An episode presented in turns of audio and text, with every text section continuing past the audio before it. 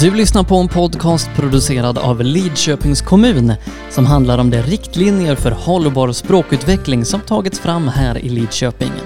Du kan läsa mer om riktlinjerna och höra fler av våra avsnitt på hemsidan lidkoping.se.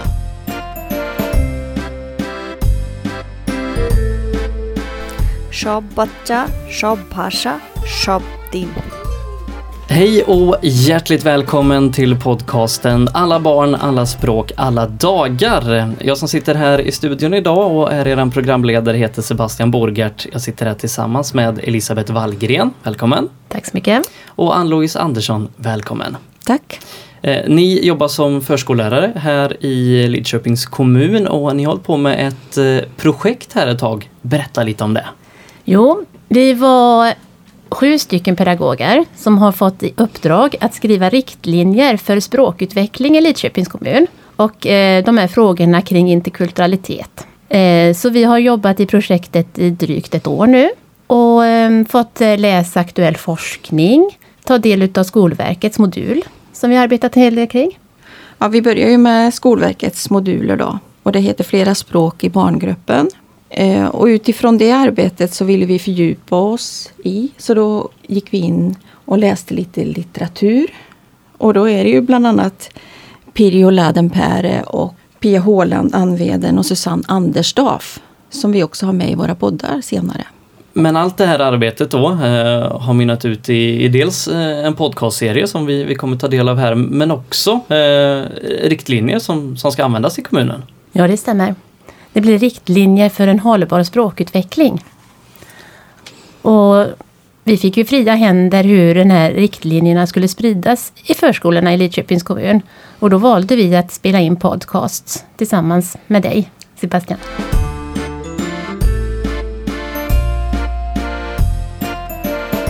Hur är tanken att de här riktlinjerna ska, ska användas? Ja, de är ju till för att eh, öka medvetenheten och kunskapen om eh, interkulturellt förhållningssätt och eh, flerspråkighet i förskolan.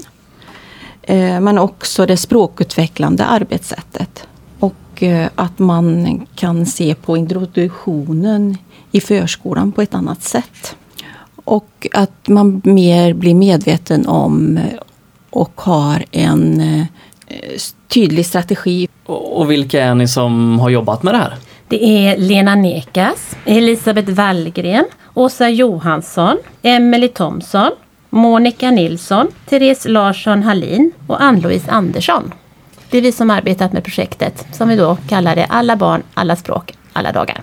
Varför är det här viktiga frågor att, att jobba med? Ja, men vi har ju ett utbildningssystem som bygger med på att, vi, att barn och elever blir flerspråkiga. Och eh, det är viktigt att tidigt synliggöra att det finns olika språk, att det inte bara är svenskan. Man måste prata om språk, man måste föra metasamtal. Och eh, att växla mellan olika språk är en kognitiv förmåga och den behöver barn träna sig på tidigt. Precis som vi arbetar med matte och, och teknik och naturvetenskap. Och att se varandra som en tillgång. Att man har olika bakgrunder men man ser varandra som att eh, de, erfar de erfarenheter alla har med sig, det har man med sig som en tillgång. Och läroplanen säger ju att vi ska främja barns förståelse för värdet av mångfald. Och då är det viktigt att synliggöra olika språk och olika kulturer. Hur har eran personliga resa i det här sett ut? Ja, det var väldigt intressant. Vi träffades ju, eh, vi kände inte varandra när vi träffades. Vi fick uppdraget ifrån kommunen. Men eh, vi har ju läst litteratur. Vi har haft möjlighet att sitta och diskutera. Vi har diskuterat mycket olika begrepp. För det måste man ju göra om man ska skriva riktlinjer. Och vi har upplevt att eh, det har varit väldigt inspirerande för vi har gjort många mentala kullerbyttor inuti oss själva. Där man, det här är inte bara metoder utan det blir ett förhållningssätt som påverkar vardagen. Man tänker, vet du, själva tänket.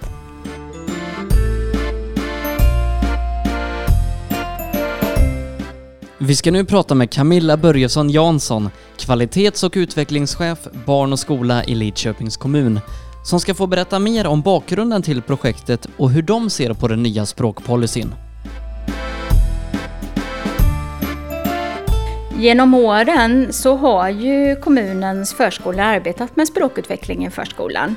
Och det är inte bara språkutveckling utan det är också interkulturellt förhållningssätt som vi har jobbat med. Och ett exempel på det är att några pedagoger på varje förskola har utbildats till språk och kulturpiloter. Och deras uppdrag har då varit att sprida kunskap om flerspråkighet och interkulturellt förhållningssätt. Sen har flera förskolor sedan tidigare använt sig av och deltagit i Skolverkets moduler, Läslyftet, i förskolan. Men eh, för två år sedan så hörde Skolverket av sig till kommunen och då erbjöd de oss att ta del av deras satsning för nyanlända barn och elever. Och det erbjudandet innehöll ju både medel och kompetensutveckling i att eh, utveckla arbetet och vi fick också handledning från Skolverket. Så när det erbjudandet kom då så tog vi en, en dialog och en diskussion om vilket mervärde kunde det ge våra barn och elever och vår personal att vara med i, i det projektet. Så ganska snart så stod det ju klart att nej men det här ska vi delta i. Det kändes väldigt positivt. Eh, och Skolverkets satsning det är ju från förskola till eh, vuxenutbildningen. Men idag så ska vi ju prata lite om hur vi har använt medlen i förskolan. Och vad är det som ni har jobbat med? Ja, det vi har jobbat med är att Skolverket, när vi gick in i satsningen så krävde Skolverket att vi skulle arbeta fram en åtgärdsplan. Och den skulle då beskriva ett nuläge, men också åtgärder för att utveckla arbetet i förskolan. Och eh, det vi gjorde i nuläget, i nulägesbeskrivningen, det var att vi plockade in utvärderingar. Vi plockade in den statistik som fanns. Vi hade samtal med, med språk och kulturpiloter. Och vi samlade också in beprövad erfarenhet kring språkutveckling. Och det här gav en jättetydlig nulägesbild tillsammans med att vi läste rapporter från Skolinspektionen. De har ju tagit fram ett antal kring eh, flerspråkiga barn och, och språkutveckling. Och det här gjorde vi också kring interkulturellt arbete.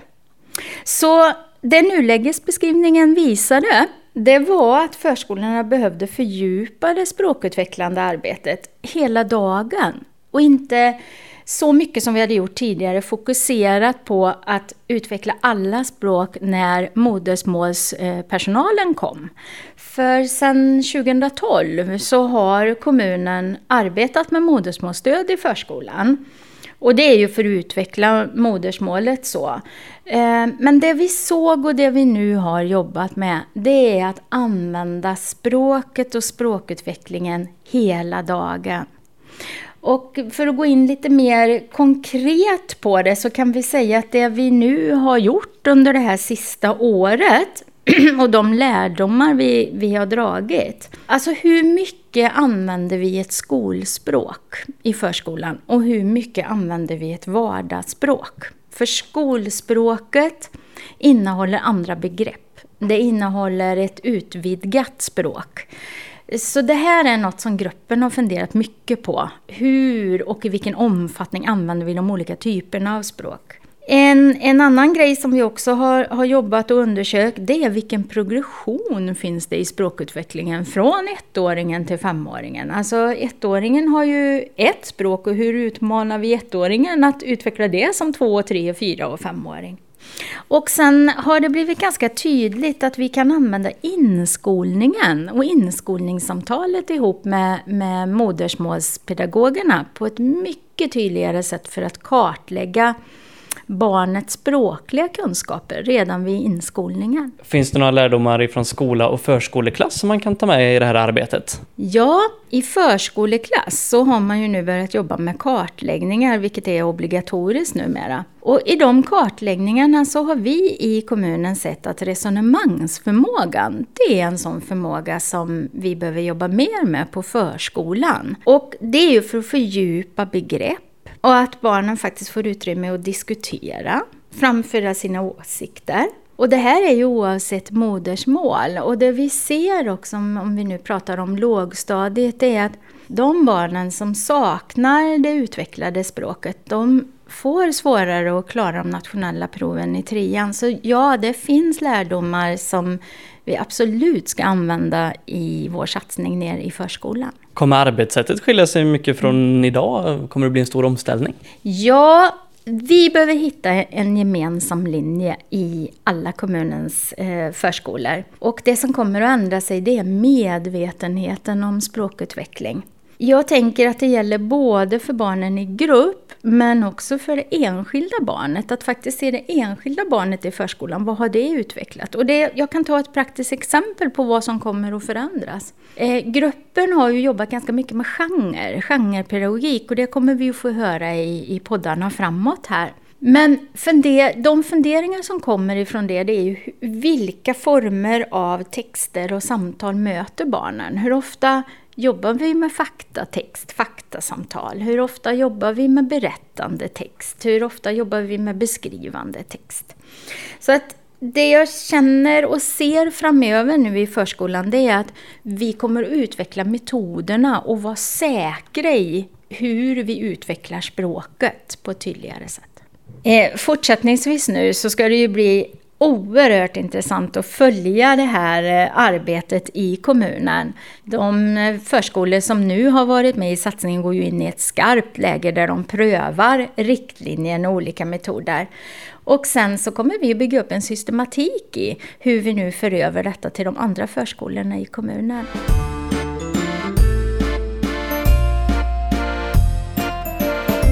Elisabeth, eh, du kommer sitta med mig här i studion under de här eh, avsnitten och eh, vad kommer de handla om och vilka ska vi prata med? För vi kommer inte vara ensamma här. Nej, det kommer ju handla om våra riktlinjer men vi vill ju krydda med lite andra saker. Så att de tre första avsnitten, där är Susanna Anderstorff med som gäst. Och där kommer vi prata om interkulturalitet och flerspråkighet och hennes forskning. Sen har vi möjligheten att få höra mm, Pirjo Lähänpääre och Pia Håland Anveden, Sara Engman och Lena Nekas. Och det är fem avsnitt. Och eh, de behandlar de olika områdena som ni skriver om i riktlinjerna? Precis. Man ska kunna läsa riktlinjerna och lyssna på podcastavsnitten och få en helhet i tanken. Och Ann-Louise, du kommer vara med i två avsnitt också? Ja, jag kommer vara med i de två sista avsnitten och de handlar om språkutvecklande arbetssätt och metoder. Och där sitter jag och Elisabeth och bollar våra tankar och de erfarenheter vi har gjort. I metoderna kommer mycket fram av de uppgifter som vi har gjort utifrån Skolverkets moduler. Eh, och Elisabeth, eh, här i de tre första avsnitten då, som sagt så kommer vi sitta med Susanne Anderstorff och ja, vem är hon? Hon är eh, forskare och lärare och hon arbetar vid Jönköpings universitet. Och hon har varit med lite i processen kring riktlinjerna. Ja, vi fick möjlighet att bjuda upp henne till som eh, en inspiratör och eh, en möjlighet att kunna bolla våra idéer under processen med riktlinjerna. Och hon gav oss eh, ny forskning och ny litteratur att ta del av och nya tankar. Och det kändes naturligt att bjuda in henne till podcastavsnitten nu. Det känns jättenaturligt.